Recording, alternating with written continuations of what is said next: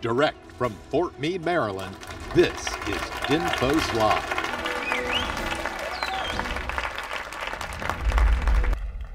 All right, everyone, welcome back to another episode of DINFOS Live. I'm Chad McMeen, I'll be your host. Today, we're going to be talking about visual storytelling, and I have two rock stars in the industry, instructors from across the road, Shane Bowler and Tommy Gilligan. Gentlemen, thanks for joining me today in studio. Let's go ahead and gra- grab our seats. Um, before we get into the, the questions, let's do some quick introductions. Um, just tell me a little bit about who you are and what you do at the schoolhouse across the street. My name's Shane Bowler. I'm an instructor over at Dinfos. Uh, I teach the intermediate photojournalism course. Uh, come to the course uh, with about 15 years experience, and so it's exciting to come in every day and teach you know students you know what I've learned you know in the industry. Um, I've been there since about late 2019, so I'm coming up on three years. Okay, very good. I appreciate you coming in. And Tommy, how about you? My name is Tommy Gilligan. I've been teaching at Dinfos now for about six years. Uh, before that and currently, I've been working for wire, uh, the Wire Services for about 15 years, covering news and sports. And it's really cool being able to not only stay in the industry and see how things are doing, but seeing how people are going about covering everything and bring that into the classroom the next morning. So it's a really fantastic opportunity. Very good. Good balance between between the two of you and a wealth of knowledge for sure. Well, thanks for coming in and with us in studio as always, Sergeant Ben Whitten. He'll be taking your questions online. Um, so if you have those questions, please send them in. Uh, that way we can get them. We'll answer those on air. Uh, it is live uh, in the truest of sense. Uh, so, you know, we, we will try to answer those first, and then I have questions, obviously, I'll ask too. That conversation will continue, so if we don't get to them here, uh, I'm sure you guys will spend all of your weekend hours uh, answering those questions uh, that people might have in. Looking forward to that weekend. That's great. Okay, so l- let's get into this a little bit. Let's go back, like history of storytelling, right? 30,000 BC. I mean, this, that goes back some time um, with the hieroglyphics and writing on the walls and telling stories of hunting. So the technology has changed, but the basic principle of storytelling ha- has remained the same. Uh, we just have different equipment. Um, so we're going to get into that a little bit. You both said you're IPC instructors, so tell me a little bit about you know what what your focus is uh, at IPC, and I guess what a student should expect. Sure. For me, uh, the things that I teach are, you know, videography, you know, shooting video, um, as well as uh, sound, you know, bringing sound to bear and using uh, using it to elevate a story. I also teach a lot of the technical, you know, the editing, editing, edit process. But um, I also uh, put a humongous emphasis on the pre-planning and the researching and the knowing your story before you go out and just hit record and start collecting your story. Yep, and we're going to talk about that here in a little Mm-hmm. bit for sure. We'll get definitely into the into the planning. What about you, Tommy? You're more on the on the photo side. Yeah, I'm more on the photo, the tech side in terms of camera operations. It, it's not the ability of just being able to go out there and shoot something and saying, "Oh, this is really nice," but it's the instilling in the idea of the student that not only what are you shooting, but what are you trying to shoot and convey a message with that.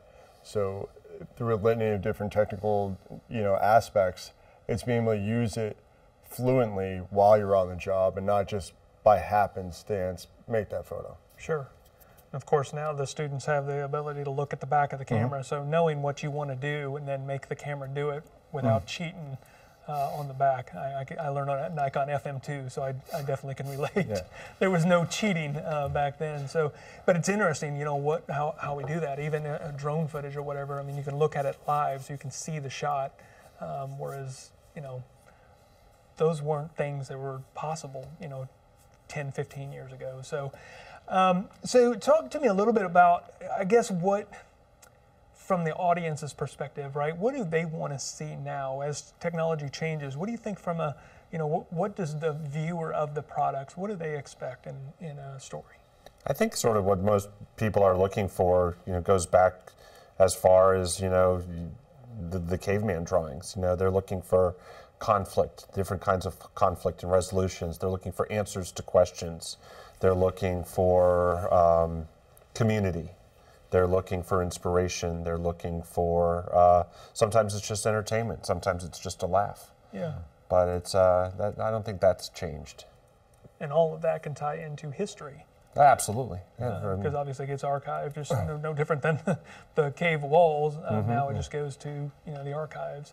Um, anything to add to that, Tom? I- think the the one thing people are looking for, and I'm always looking for as a as a viewer, is to be able to read something simply, and be able to understand it, and being able to gain that information without having to go to six different stops trying to find it.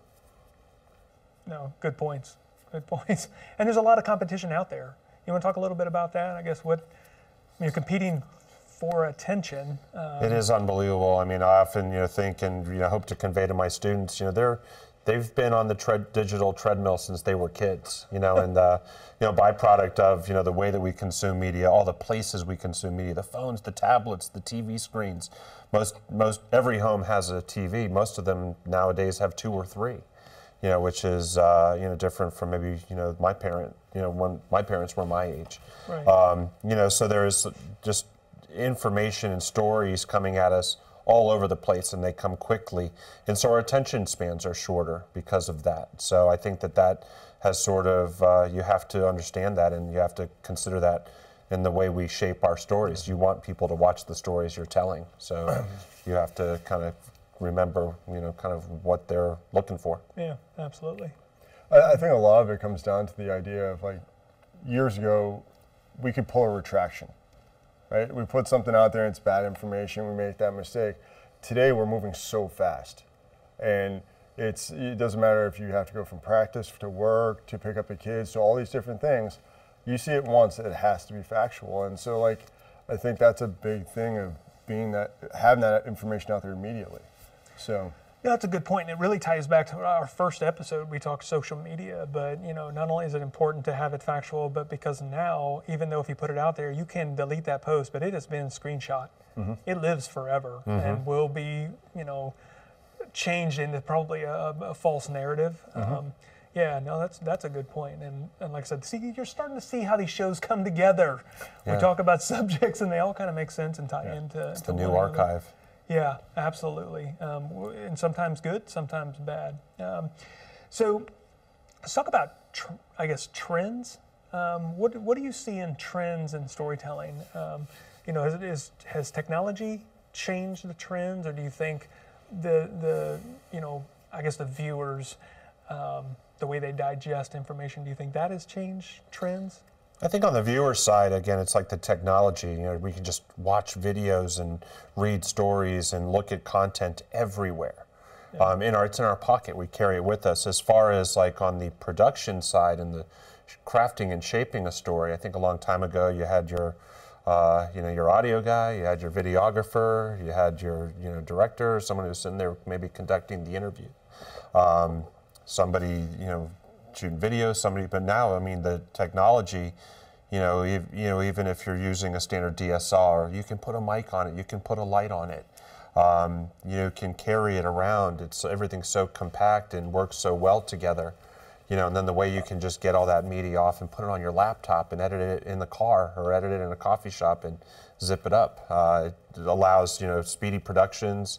You know, don't need a whole crew anymore, and then you can edit that thing and beam it up to wherever you want it to go so quickly. You know, get your your story, your message out. You know, in the blink of an eye. I think that's where the technology has made it a game changer for both the audience and the creator. Sure. Tommy, what do you think? I think technology plays a, a lot of different realms, right? Depending on where we're working in. But the one thing technology has really allowed us to do is really tell the, the show the imagery that is intended. So we have the ability now to go somewhere at 20,000 ISO and produce an image that can be seen and be storytelling. So it's understanding where this technology is going and being able to fundamentally use it into the traditional sense to make that quality, that the content and the quality that much higher. So that's where I see it. So as you guys are talking, and I'm kind of thinking through, you know, not just the technology, but the gear. Mm-hmm. If you think about like the gear, and not every sh- every base or unit or station shop, whatever you're, you know you're, you're at, not all of them are created equal, right? Some have huge budgets and they get it. They they have you know quadcopters or you know what whatever. Um, do you think the story, and we're going to get into the planning here in a minute, but do you think the story dictates what what kind of you know visuals you're going to use? Like, are you going to use a time lapse? Are you going to use some aerials? Are you going to use you, you see what I'm saying? Like, or emotion? In like sunsets or rain? Does that all go into it? Like, do you guys get into that? We didn't rehearse Absolutely, this, so you can take your time. Yeah, I mean the way you know, we, how are you going to show the thing you're wanting to show? Every every frame, every photo, every video, every sound, everything we want, we want to have intent. You know, and mm-hmm. you know, one of the things is like you said earlier is like you know, if you're a storyteller, you're in you're in you're you're up against some heavy competition. You know, so you know, are you going to go do a story about something? You know. That somebody else has done already 10 times in the last couple months. You know, so how are you going to show it differently? How are you going to make it different? How are you going to make it stand out, stand apart, maybe be better? You know, and I think uh, it might be a little all over the place, but with the technology and stuff, it's just so important to not, you know, we're talking visuals covering a story. You know, I, I hate the word B-roll. It just seems like you know interchangeable and non-specific, and you know lacking intent. You know, so I think you know, we want our sound bites, we want our images, our video clips to have stopping power.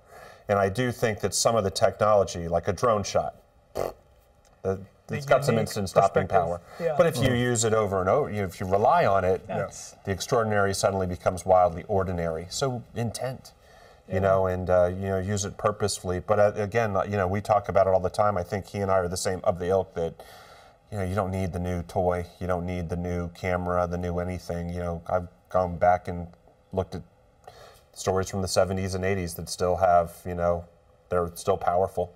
You know, and they were shooting on, uh, you know, some pretty old gear. If you know, know, you know how to use your gear, you know. okay. Yeah, I mean that's the thing. Like having all these toys, having everything else, they're wonderful. Don't get me wrong. I would love personally have 15 of the new Nikon's, 15 of the new so- Sony's. But until we truly understand how to really use these toys, it's it's keeping it clean and simple. And then when we have that awesome drone shot, it is really impactful because it's once and it's there and it's exactly the way we want. It's not shaky. It's not bouncing around. So that going back to the technology, the advancements have allowed us to get really cool stuff, but keep it simple and clean, and show what it is instead of going with, you know, crazy pans that don't bring us anywhere. Yeah, throwing everything at it Yeah. and hoping for something instead, you know, throw it all on the wall and see what sticks. No, no, that makes sense. So going back, to, I guess, to my original question of trending, um, you know, I ask what the, the popular trends are. Um, so I, kind of am curious, where would a person go to see, like, what are there sites that you guys use to pull, you know, or there, you know, are there places you can go Yeah. to? To, to find out what's hot and trendy right now, or like what, or do you get audience feedback? And it's like that's kind of a lengthy question, but No, I, I think it kind of starts just being who I who we are, um, being immersed in the business. So first, I think where we start seeing things is where we go out and we're doing our shoots ourselves, and we're not just sitting back, and we're talking to people who are doing this every single day, every single hour. So with that, you have a baseline of maybe photographers, or videographers, or audio people that you really like. If you don't have that, you know, go to your favorite social media site and look up the great news packages, the Washington Post, the Nat Geo, LA Times.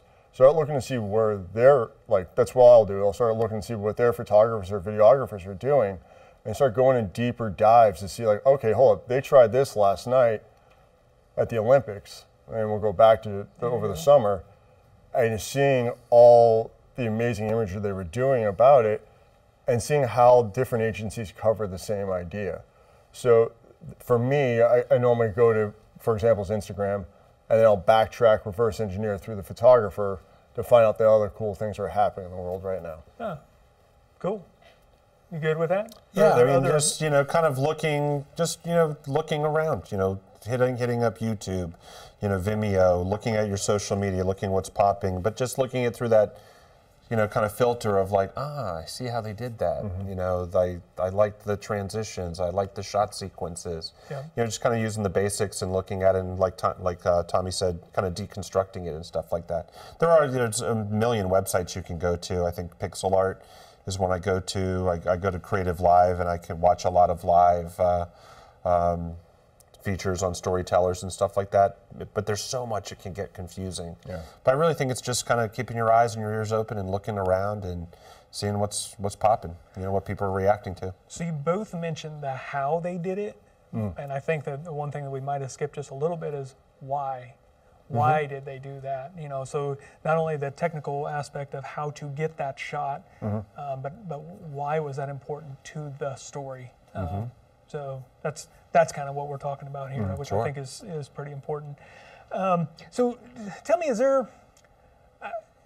I want to know if there's like a formula that you go into, and we're kind of getting into the planning phase, which has been important. You know, I mean, it's important in PAG, it's important in, you know, all all, all public affairs planning. Um, but do you think there's a formula that's kind of a cookie cutter thing? Um, and and I, when I think of this, I'm thinking more along the lines of like, does news have a different? Do you take a different approach for news, like timeliness, do that kind of stuff, or do you tell it a different way than a feature? I, I think at first it would probably depend on what medium we're looking at. Are we talking about the single image, or are we talking about a news package or a multimedia piece that extends to three minutes? So uh, each product will take a different uh, approach to it. So Yeah. I- I think with when you start doing an idea of packaging and what what's the simplest way you're tr- what is what are you trying to convey in that message, right? Um, you want to jump in on this? Yeah, I think you know, no matter what it is, if it's an image that you're trying to convey a story through, or a video, or a multimedia piece, or just a written piece, you know, I think you know you start with the basics. You know, you want your story to have beats, and the most simple beats are a beginning, a middle, and an end. You know, and after you're comfortable with that, sometimes it's not you know the beginning. Hey, we start at the starting line, and we this is the journey to the finish line. Sometimes the story is the journey. So maybe you start with the end and then the rest of your story is how we got to that end, Yeah. you know, and stuff. So you can be creative, but I think it's really just about having a focus. The formula is having a focus, understanding your beats, and just being concise and clear in those beats, and not get lost in the sauce and create some meandering kind of thing. Because once that starts, uh, your audience is uh, is going to leave. You know, we're talking about competitive storytelling. They're going to leave your story and go check out the next one. You know, the formula, I don't know. It's different. You know, like I said before, did 10 people already do this story? Did they have a formula? You don't want to follow that formula. You want to mix it up and make it unique and new. So uh, think outside the box, but be clear and be straightforward with your audience. Don't don't create some Rubik's cube where they're going to get lost because once they're lost, they're gone. They're not coming back. Yep. No, absolutely. So this is, this is going to be more for the video side because I'm going to talk Yeah. about audio. How important is the is the sound? Is the you know the audio that goes into a video package? How important is that It's so important, and I'm like still coming off, uh, you know, my excitement. My, I don't want to say the word high. Uh, I did my audio lesson yesterday with our current students, and you just see their heads going, ah, like buying into it. Audio is so important. Uh, you know, audio can be dialogue. You know, there's something to, you know, you can have somebody talking on screen, but they could have uh, uh, be from Boston or they could be from the South, and you hear that. It speaks volumes about character, you know, just the sound of their voice. Um, the audio can be sound effects. You know, when we're out in places, there is a cacophony of sounds, a soundscape everywhere we are, whether it's a bowling alley, a beach. Um, what are some of the other wonderful examples? Uh, Um, cicada summers. yeah, uh, cicada season in Maryland. There's a sound, and when you're putting up visuals and you're putting up, uh, you know, whether it's a still or a, a video, um, and you put those sounds that we all know and we can all relate to, it draws our our audience into the story, gives them a sense of realism and dimension where they're they're in the story. They're not like on the other side of a camera lens and 10 feet to our subject. They're in it. It gives them a real uh, relationship with the location and the scenario that, you know, the backdrop of what your story is. So I think sound is wildly impo- important. I could go on about it forever. Music, you know, emotional cues, uh, foreshadowing, you know, if, if used properly, um, kind of keying in the audience to kind of like the mindset of uh, you know your subject using you know sounds. It's, it's incredibly powerful. Interesting. No, that's some that's some good stuff. You, you Yeah, have you I, I think the the one thing as a photographer I, I take from sound is I look at a radio. Growing up listening to the music, you can listen to really good music and it paints a picture. As soon as that static comes on, you change the channel. That's a you know a huge part of our story, or you know our, our, our course. A huge lesson we instill in the students early on is that uh, your imagery can be a little off. I mean, we strive to, you know, teach students how to create, you know, super well composed and exposed shots, Yeah. great imagery. But if your imagery is off, your audience will stay. You know, bad imagery but strong audio, they'll stay. Crystal clear, amazing shots, but bad audio, they're out. Audio uh, really drives the story. So yeah, and you sum it up. It's just that idea. If you can listen to listen to it, you can paint a picture in your head, and you can fill all those holes. I don't care how amazing a photo is. If you're putting it in a package and that audio is awful, it's a it's a game changer, and people are swiping and going to the next thing. Yeah, yeah, I'm, I'm, I'm guilty of that. Yeah. I think it's, it's very, very true across the board. So we've been chatting for a while. I want to check in with social media. So, Sergeant Whitten, what uh, we got anything coming in over there, question wise? We do got a couple of questions Sweet. coming in. We got this one from Thomas Yates. He says, "Are there some mistakes or overused techniques that people will use in their visual storytelling?" Oh, There oh, you yeah. go. It- I, to me, there's this short list of what uh, separates an amateur from a professional. We're not an amateur a prof- uh, amateur look to your videos to a professional. Wildly overused, pans, tilts, zooms, uh, too much uh, handheld video. Um, everybody thinks they can, uh, not everybody, but a lot of people think they can handheld, handhold their camera and it'll look fine. It doesn't look very good, you know. So we uh, we put an emphasis on put it on the sticks, or you know, we also do teach them uh, some tricks on how to really kind of you know balance your camera and not make it jarring and shaky. Again, something as small as a shaky shot, it's jarring. Boop, I'm out. The Yeah. audience is gone, so we want to shoot cleanly. I've been watching Friday Night Lights, and it drives me crazy. They're out of focus blur and the shaky camera, and I'm like, come on, man, just just tell the story. Yeah, I mean, I, you I know do. I'm supposed to be in the room with you. You can do a rack focus and stuff like that, and they're great when they work. But if they don't work, you can't rely on it. You Yeah. know, really. I mean, if you ask any, uh, describe you know Mr. Bowler's lessons in one word, and I'm just emphasizing restraint.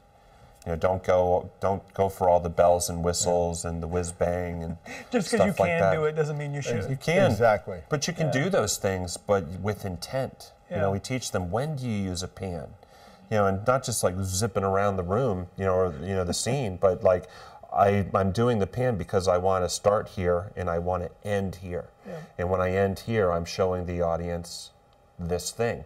Just it has to have intent. If it's just, it's it's it's not good. Yeah. Tom, I mean, I think one thing on the still side you see a lot is everyone will shoot super bokeh because they think extreme depth of fields are amazing. Well, all you're doing is isolating an item in that pers- at that time. While that photo is super cool, what's it saying? So just I think for that side of it goes across the ways. Just because you can do it, as you were saying, doesn't mean you should do it. What actually helps the story, not take away from the story. And I think for young young storytellers, that's the harder thing to figure out. That just because it's a super cool technique, I'm actually hurting the story doing that. So restraint is an awesome word. You brought up a good point before we got started, and you were talking about wedding photography, and I immediately think sometimes you got to show the venue. Yes. It's not just the bride and groom. Sometimes you have to show the Mm-hmm. venue too. So that's where you need all that stuff in focus. Yeah. Um, no, that's good. That's great points. Sergeant Whitten, we got any more? Uh, we do have another. I just wanted Okay. to add my, my little two cents on the restraint thing. I remember I was watching a movie the other day. I think it was it was the first Thor movie, and there half the shots were Dutch angles. So all it did was just give me a neck ache by the end of it. And uh, yeah, that, that makes me think of that. You just made me cry. I cried a little bit. There you go. But that being said, there's a place and a time and a message for using that Dutch angle. So use it strategically and purposefully. sparingly, And then it, it matters. It matters to the audience. You know, you're conveying something through this. Hopefully they're getting it. And it's, uh, you know, and it's extraordinary, yeah. you know, moment. yeah. Good examples. I mean, that I think helps put perspective to Mm. you know the viewers too. So, all right, what's what's our next one? Uh, next question is actually we have are there any outdated techniques that you still see people use that you know they were once the go-to way to go but not anymore I, I think from the one thing I see on that is transitions and the way that people edit. Um, I think there's a purpose probably with a lot of stuff that's traditional and if you want to call it old school. But I think the way we tradi- like people are editing and cutting now, I think some of that has gone away. Um, not to make fun of the style, but Ken Burns, like if that's you're just putting on and hitting auto and saying, "Hey, this is our piece," don't care what happens. Yeah, that, stuff like that needs to go away. But I don't know. What do you think? Yeah, and I, you know, something that I see that's pervasive out here in social media are these like YouTubers or streamers or these digital storytellers where they're just talking into a camera and it's like jump cut, jump cut, jump cut. You know, they don't take advantage of that second camera angle to cover the edit. They just edit, edit, edit, and I think that is a uh, fast-paced, moving style of edit that just sort of speaks. It's testimony to like what I said is our shrinking attention span. We don't have time for the the lungs and the breaths and the beats between sound bites. They just I struggle to follow it, but admittedly, it's out there, it's working, it's got viewership, people are into it. Ultimately, it's changing how people digest media. Mm-hmm. You know what I mean? It's it's changing how we receive information, so that when you do have a well thought out and like a little more, you know, breath in a story, people are like, "Come on, man, get to the point." You know, so that hurts me a little bit because sometimes, especially emotional stories, they need some time. They mm-hmm. need some pauses. They need those moments where you know they're on the verge of, you know, starting. Uh, you know, maybe it's emotional and they're about to you know break down a little bit and they shed a tear. You need that pause. Mm-hmm. Don't cut that too short. So that's that's good, good advice. Good stuff. Any more Sergeant Whitten? Because I got a lot I can go into. Well, we got a couple more. We All have. Right, let's do one more, and then I'll I'll ask a couple. So we have how important is photo and video documentation when trying to combat disinformation? Ooh. Um, I'm going to take um, pass on that one for we, one reason. Honestly, oh. we don't have to answer it here. That's yeah. one we can go on. Because oh, I think we might have more members of the team that can answer that one a little yeah. better. Um, you guys' focus is more on the visual and yeah. technical side of telling the story. That's more of a VI question, I think. Um, uh, yeah, that's not exactly the realm that I work in so much anymore. So I, yeah, I would have to do some research yeah. to get back on that one. All I could say is, as you know, you know, content gatherer. You know, one of the most rewarding things for me in the industry has uh, been if I'm doing the story of a subject, you know, and I'm building a relationship with them, and they're sharing that story with me and trusting me to tell their story they know I've got buckets of information. I'm going to go up and slice and cut it up, you know, for you know, to create, you know, uh, to present their story.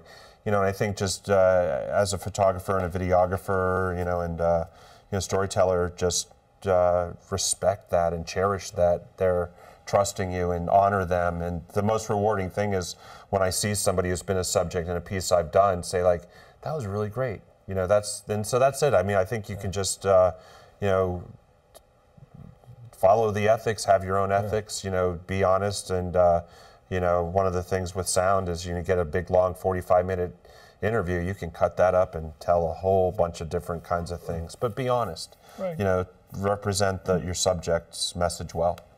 So I guess that I would want to ask the person who asked the question, are we talking in terms, uh, when you say disinformation, are we talking in the normal PA world, or are we talking outside the PA world? Like, that's yeah. where I'm a little confused. So it could be a whole episode. Yeah. Yeah. Unfortunately, if, if you're watching, please elaborate on that. Um, we'll try to follow up. Yeah. Uh, someone from the, yeah. the team will will follow up on that sure. one. So I mean, we don't have to do yeah. it all right here. Sure. Um, so let me get back into uh, just a little bit. Like, so all stories and all scenes are not created equal, um, right? So if you show up and you're you're you know you're given a story to cover, uh, you've planned it out, and then you get there and it's quite different. And I know this happened to me a lot uh, because you got a vision of what you think needs to be told, and you get there mm-hmm. and it's not that situation at all. Um, what do you? How do you? How do you enhance that story? How do you make something out of what might not be there? Is there? I have a great uh, uh, story. Uh, yeah, be honest. You know, we had a student who uh, went out last iteration to do an event piece. And they're basically going out to cover an event and tell us, you know, hey, what this event is about, what people are going to do. And then we talk to somebody at the event and talk about, you know, hey, this is great. I'm enjoying myself because blank. It was a uh, dog, uh, a, dog adoption event. Yeah and uh, he went there to the event, and there was nobody there. And apparently, the event coordinators were horrible people, and they didn't have any vendors. They hadn't, you know, really kind of gotten the word out, um, and they were uh, they weren't kind. And so he called us and was just like, "Oh my God, you know, there's, there's nobody here. There's nothing to shoot. There's nobody to interview." And I was like, "Well, it sounds like you need to do a story on the world's most boring dog event. You know, like own it. Get Yeah. out there and like engage the Yeah. one vendor who's trying to sell ice cream and just be like, yeah, this is Don't uh, make it it's this something is it's not. not not not working. and so, you know, I'm not saying every situation is is is like that, but you know, get creative. Like if the story that you were looking for isn't there, that doesn't mean there's no story there. You know, so maybe if it's not a you know big a story about a massive crowd, maybe that's that one person that turned out. You know, what brought you out? You know, you can just Yeah. shoot smaller, ask smaller. You can turn it into something. I think the first step is take a deep breath and just kind of reassess where you're at. Because, yeah, you walk in and it's like, okay, well, it's supposed to be sunny today. Well, it's raining. Okay, well, w- you still have to cover the story, so how are you going to do that? Right. And when you take that deep breath and sit back and realize what's going on and take that all in, then you can make some intelligent decisions on how to re- regroup on that. So that I think is the biggest thing is readjusting and going to your experiences of what you shot previously to adapt to what's happening right now. Okay. So, a lot of stories are, you know, what we call must runs. Um, you know, they're forced down. They're they're things that are come up. You know, but I, I'm assuming run sheet meetings still happen out there. People sit down, and they you know, and they come up with their own ideas. Where where do you recommend people go for those? I mean, we had we had the ability to go out and build relationships, you know, with units and people, and and then foster those. You know, you had your beats and all that, but you know, now I'm kind of tying in the COVID situation, you know, with restrictions and virtual environments and stuff like that. With all that said, where do you think people can go? I know I, I, I made this a deep one. Um, where do you think people can go to find those good or great stories? I mean, to me, it's just about, you know, it's this lost art. Like you said, this COVID has been going on for a long time, but it's about re engaging the world and just going out there and being in it and experiencing it and looking around and seeing what's going on. Being safe, you know, but uh, going out and talking to people and, you know, start, you know, having relationships and, uh, um, you know, just kind of people watching, you know, just walk through the city, just look around.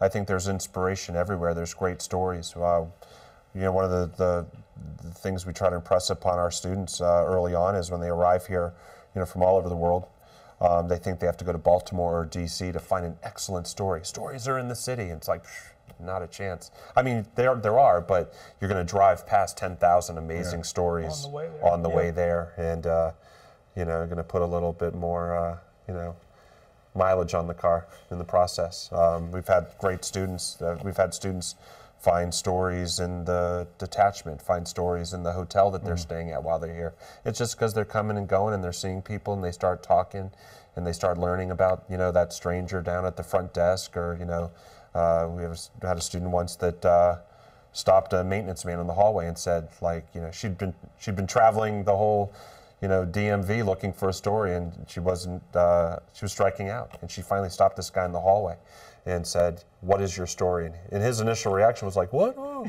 I don't know. I don't have a story. And she just kept pressing him.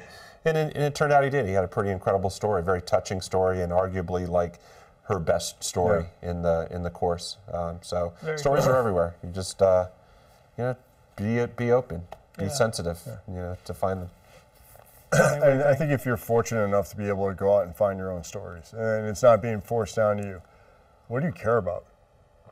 If you care about something, you're going out and looking for something. Go look for stories about things you care about, things that you're interested in. If you do not like digging ditches, and this is a personal story, don't go do a story on digging ditches because you're, it's going to show that you don't care about your work. If you're really into fitness, and you're really into all those different aspects, it's going to show in your work. So those are the first couple things. Like if you can't, if you have the ability to pick a story, find something you really enjoy doing or something you really want to learn about, because that way you're going to devote all your information to those little details of why is something that way. Yeah.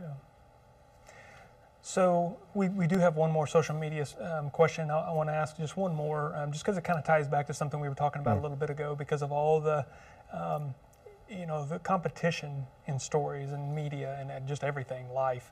Um, how, how do you how do you recommend that a person can get their story to stick out in all that noise? How do, how do you get it to rise above? And It's tough, you know, to you know, with the whole internet and the web and the algorithms we were talking about, you know, earlier. There's just no way to get all the data, you know. So, and and whatever the algorithm is today, right now, you know, in 15 seconds, it's going to be different, you know. So I think when it, what you can control is just the quality of your story, and just strive to tell a good story. You know, one thing, you know, first thing they used to say, I think you have like 10 to 15 minutes to hook in your, au- 10 to 15 seconds, I'm sorry, to hook your audience in. I don't think you have that long anymore. You have like three to five seconds.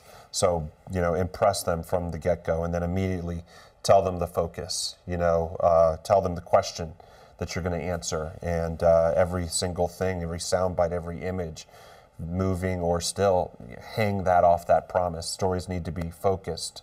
We don't like to just sit around and hang out and meandering stories anymore. We want to get to the point. We're an instant gratification kind of society and stuff like that. So, promise me what you're going to tell me and start telling it to me. You know, so I think that that's how you can tell a strong story that can rise. It can be the cream. You know, if, like I said, if you're the 11th person to tell that story, you're, you're hopefully yours will uh, uh, resonate with people more, get the most shares, the likes, the, the retweets. You know, I think that's where stories come to life is when you start that, you know,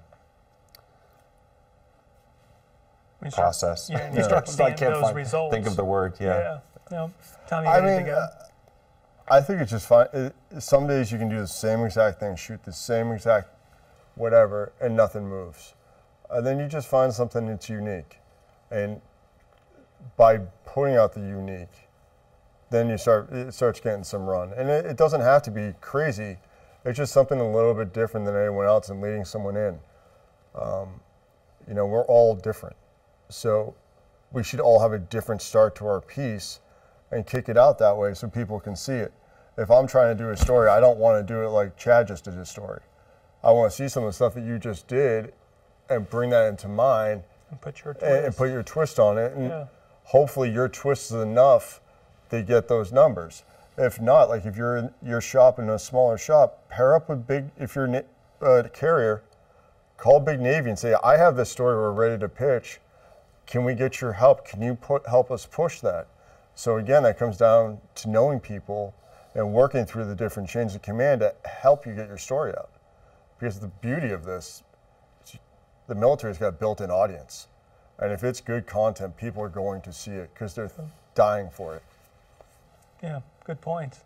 So let's kick over to social media. We'll take. I know we've got at least one. Yeah, we Um, got one. We got one question that came in. Lay it on us. Uh, John would like to know, aside from just shooting more, uh, what advice would you give to some of the newer PA people, um, to, you know, to hone their craft in respect to storytelling and being intentional with their imagery?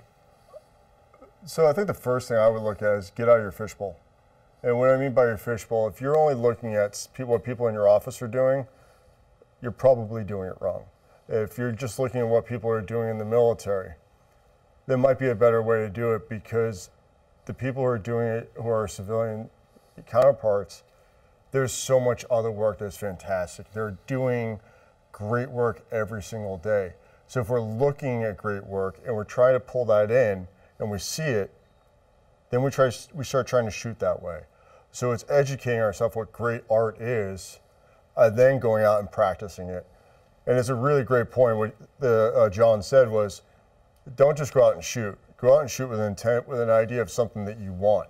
So when we start viewing all this great imagery, hopefully that will transcend to us creating great imagery as well. Does that transcend in the video world? Yeah, well? I think you know, just you know, look around, learn things, you know, from you know all the other the work around us. You know, look for inspiration where, you can find it, and uh, after a while, you know, be confident, and you know your style will emerge.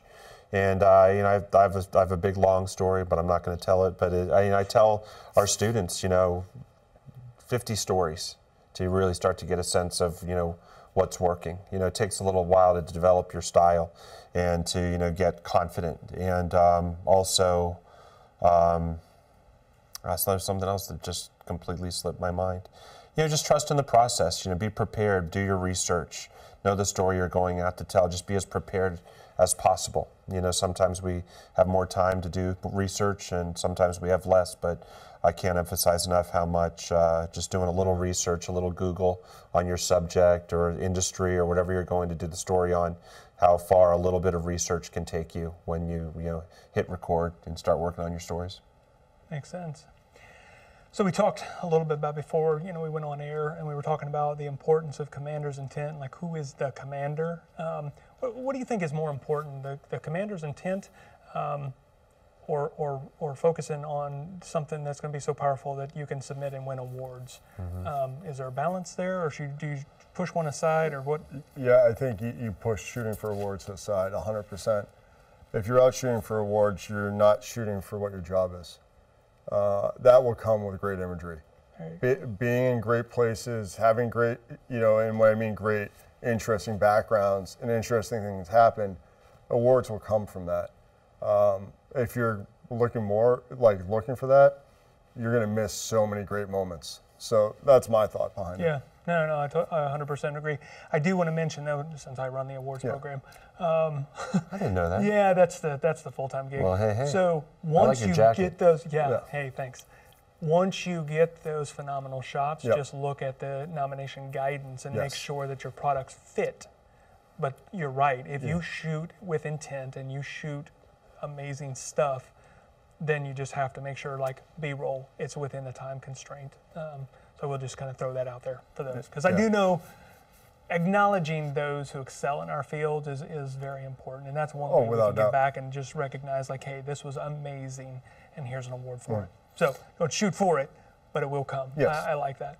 Yeah, I mean, I think you know, first and foremost, like I mentioned earlier, honoring our subject story you know, valuing that trust that they've given you and, and then turning that around and giving a good product and representing them well. But then there's nothing wrong with, you know, shooting for, you know, visual, you know, excellence. Mm-hmm. Um, so when you can bring both together, yeah, I think that's award winning. Yep, perfect. Good point. Okay, Sergeant Whitten, how we doing? Any more over there? I can keep going. Uh, we got one more. Okay. Let's... We have uh, Livingston asks, can you speak to the importance of editing and sequencing a photo story to shape the narrative? That's perfect with our commander's intent. So, in terms of photo story, I guess I would probably know, want to know a little bit more what they mean by the word photo story, um, because there's th- those definitions are different everywhere you're at. Sure. Um, in regards to a traditional photo story, a key photo with supporting factors involved in that does the compete does the supporting factor support the main photo? And if they don't, why is it in there? And that's the first thing. Every part of a photo, even if it's a photo story, if it's not adding to that story, why is it there? If if it's taking away from from it, remove it. So that's the first process I would start looking for. Is that photo story that we're talking about have a key photo? And once you find that key photo, that key focus, whatever you want to use for that terminology, you build upon that. Um, and again, it, it, comes down to always looking when you're shooting, not just shooting wide, medium, tight, but giving yourself options. If it looks really cool right here, what does it look one degree to the left? What does it look one degree to the right? And by shooting those type of things, you're going to give your op- yourself options to have a better photo story. Same with video? Yeah, I think so. You know, I think, uh, you know, we want our images to, you know, constantly be advancing the story, teaching, adding something new, you know, if whether medium, small, medium, or large, constantly be showing it to us. And then, you know, again, you know, I thinking of video sequencing, you know, one of the things is like, you know, we don't want to show this, uh, this bonsai tree for a 15 second shot. So, you know, I will steal from the shot variety and you know go in tight, go in wide, pull out wide, and show these cool gentlemen sitting around this bonsai tree. You know, so shot variety keeps us engaged. And um, so, you know, when I think sequences, that's what I think. You know, just kind of shooting. You know, I don't want a different sh- shot of three different trees, but let's show the same tree, but just keep moving around, moving in and out. And uh, you know, and as we move around this tree, we're revealing more about what's going on around it. Right. I mean, you also can look at it as if you're writing, in writing as well because any story, if you have the same word in a sentence multiple times, one, it can be removed. Two, it doesn't make any sense. So why would we have the similar shot back to back in the story? So that's where we, that's a way to look at it as well. Is do we really need that? Is is that the important in this sentence? If it's not, let's remove it and tell unique, compelling shots without having uh, a word that's not necessarily needed. Makes sense. It's a perfect transition. It's talking about words. How how important, I guess, do you feel that the writing is to the to the storytelling process? And I know I know you're you're you know the subject matter expert, I guess, um, in the truest sense, is back at the schoolhouse. But if you could, wouldn't mind elaborating, like how the words that accompany the photo or video, how important are those? No, I mean the most common thing, you know, is the captioning.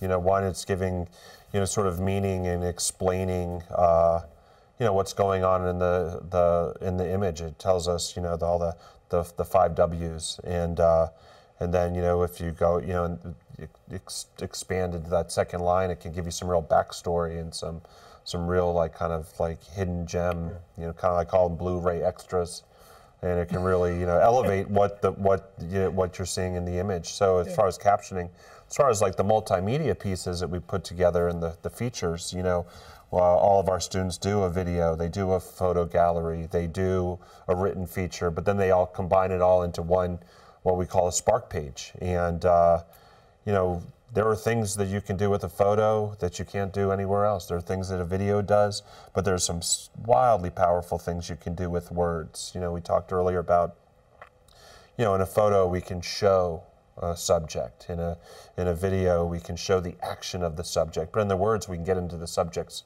mind and really, you know, kind of like explore their thoughts, their their motives, you know, their their you know their inner being, you know, and so words are powerful in that way. Um, and then, you know, just, just being, you know, descriptive, you know, and really kind of giving the essence of things. It's hard to tell you in a photo or in a video what something tastes like. You know, what's the temperature of the room, you know, in words, psh, right there, you can get right to it. Yeah. You had mentioned like reading a book. It was the, the difference between reading a book and watching a movie. Mm-hmm. Yeah. Um, you know, you really, a lot of people enjoy the book more because it's more descriptive. Absolutely. Um, it's interesting. Tell me what. Yeah, what I, I think there's just some stories are, are better for the written format. Um, that doesn't mean a visual story can't be done with it, but what, being able to package the two, I mean, when you start getting into history, well, we don't want to always use courtesy footage. We don't always want to do these reenactment type things. So some stories just lend to that, and some stories are fantastic through the written word that a, a visual story can never touch. So. Good news is with the MCF graduates, I mean, they're built to Mm-hmm. do it all now. I mean, really. So they should be able to write, choose Mm-hmm. some video, do some, and they are that one person putting all that together. And that goes way back to what we were just talking, you know, uh, what is the timeline and all that. And if it's one person and you get it now, that's part of your planning. It Takes me to what I think is going to be my last question. We're out of uh, social media questions, but I really want to talk about the planning process. How important um, is that planning piece to the overall story? So I'm going to let you run this because this is your baby, but there's one thing I want to put onto this. Learn to Google. And the first place before any story that we start should be at our keyboard and just diving into what have people done, what is the information about it, and then I'm going to let you take this because this is your baby. It's funny because you say because googling I think is a life skill in 2021 that you Mm. need. Going into 2022, if you don't know how to Google something at this point, um, I, I don't know how you'll function in. Isn't it a verb, like in the and dictionary now, Googling, like yeah. Googling? But interesting thing why you bring that up about it should be something we should all do. When we look at technology now, and almost everything we're doing is app based. Well, how many times do we actually sit down and Google something on a desktop computer? So for us, sometimes, it, while we all find it extraordinarily valuable, it's something we have to actually teach at times. Of like, okay, just putting a word in Google doesn't mean you're going to get your set result sorry to go off topic on that, but that's a it's, No, no. it's amazing. It's a skill set that I think has been lost a little bit. Yep. So for me, planning is paramount. To it's the first step to a successful story, and if you skip it, you've just really lowered the bar. You know, for me, uh, I try to impress upon the students. You know, okay, I want to go do a story on a cookie maker, There's someone that makes fascinating cookies. You know, okay, well, what's going on in the cookie industry? If you Googled it and researched it, you'd find out that uh, you know the world is heading towards a chocolate shortage. You know, we are consuming chocolate faster than they can grow the cocoa bean. You know, and so if you went and sat down with your cookie maker to ask them a question, and one of your questions is like, you know, how will the the, the, the chocolate shortage affect your your industry, your business? They're they're going to go, wow, you cared enough to research and find out about my business. Yeah. I'm going to you, you've showed me you care, now I care, and now you've got my buy-in, you've got my commitment, and they're going to give you, you know, a, a little bit of a better effort, you know, and but then also it allows you by doing the research, it allows you to kind of write your, you know, questions, uh, you know, better, more pointedly, and just uh, you know not tell some surface story. You can add some some depth and depth and complexity. You can sort of have an idea of like you know the, the direction of your follow-up question.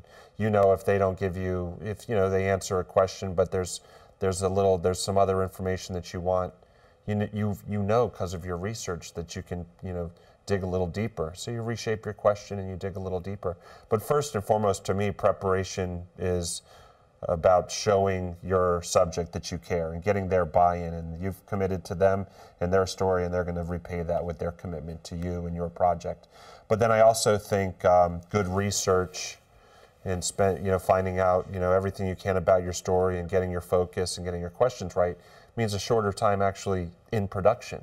And then you know an efficient focused production and you collect all your media and then you come back and it just falls almost in place and in order and you can almost start polishing your edit from that point you know you're not trying to extrapolate three minutes of story out of 90 minutes of footage Yep. so i think that research is the most important step and if it done right it leads to a very efficient and focused and um excellent production and post-production Fair enough. Gentlemen, I, I think I've asked everything that I, hopefully, I got to all the subjects that, you know, the, the topics or whatever that uh, you think is important in this. I appreciate you coming in today. Um, we're not really on a timeline, but I think we've kind of exhausted, um, you know, the information we can pass today. Remember, the conversation will go on, as I mentioned before. Um, we'll go online and answer questions afterwards. Um, so with that, I, I do have some administrative, uh, you know, comments and stuff we got to cover afterwards. But thank you guys Thank for you. coming. I appreciate it so much. Sergeant Whitten, thanks for taking those questions online. Folks, remember, uh, DINFOS is accepting nominations uh, for the Hall of Fame, the class of 2021. So this is the last month, and the last day for that is September 30th. So go to the link that you see right there, get online, nominate somebody that you think is deserving of that uh, honor. Next month's episode, we're going to be um, talking on October 27th. That's when we're going to meet to talk with the media literacy um, folks, or we're going to talk about media literacy. Uh, with the communication strategy officers from Headquarters Marine Corps, we'll have them come in uh, and join us here in studio, and we'll talk a little bit more about that. Gentlemen, thanks so much. Folks, that's our show for today. We'll see you back here next month uh, with the guys from the Marine Corps. Take care.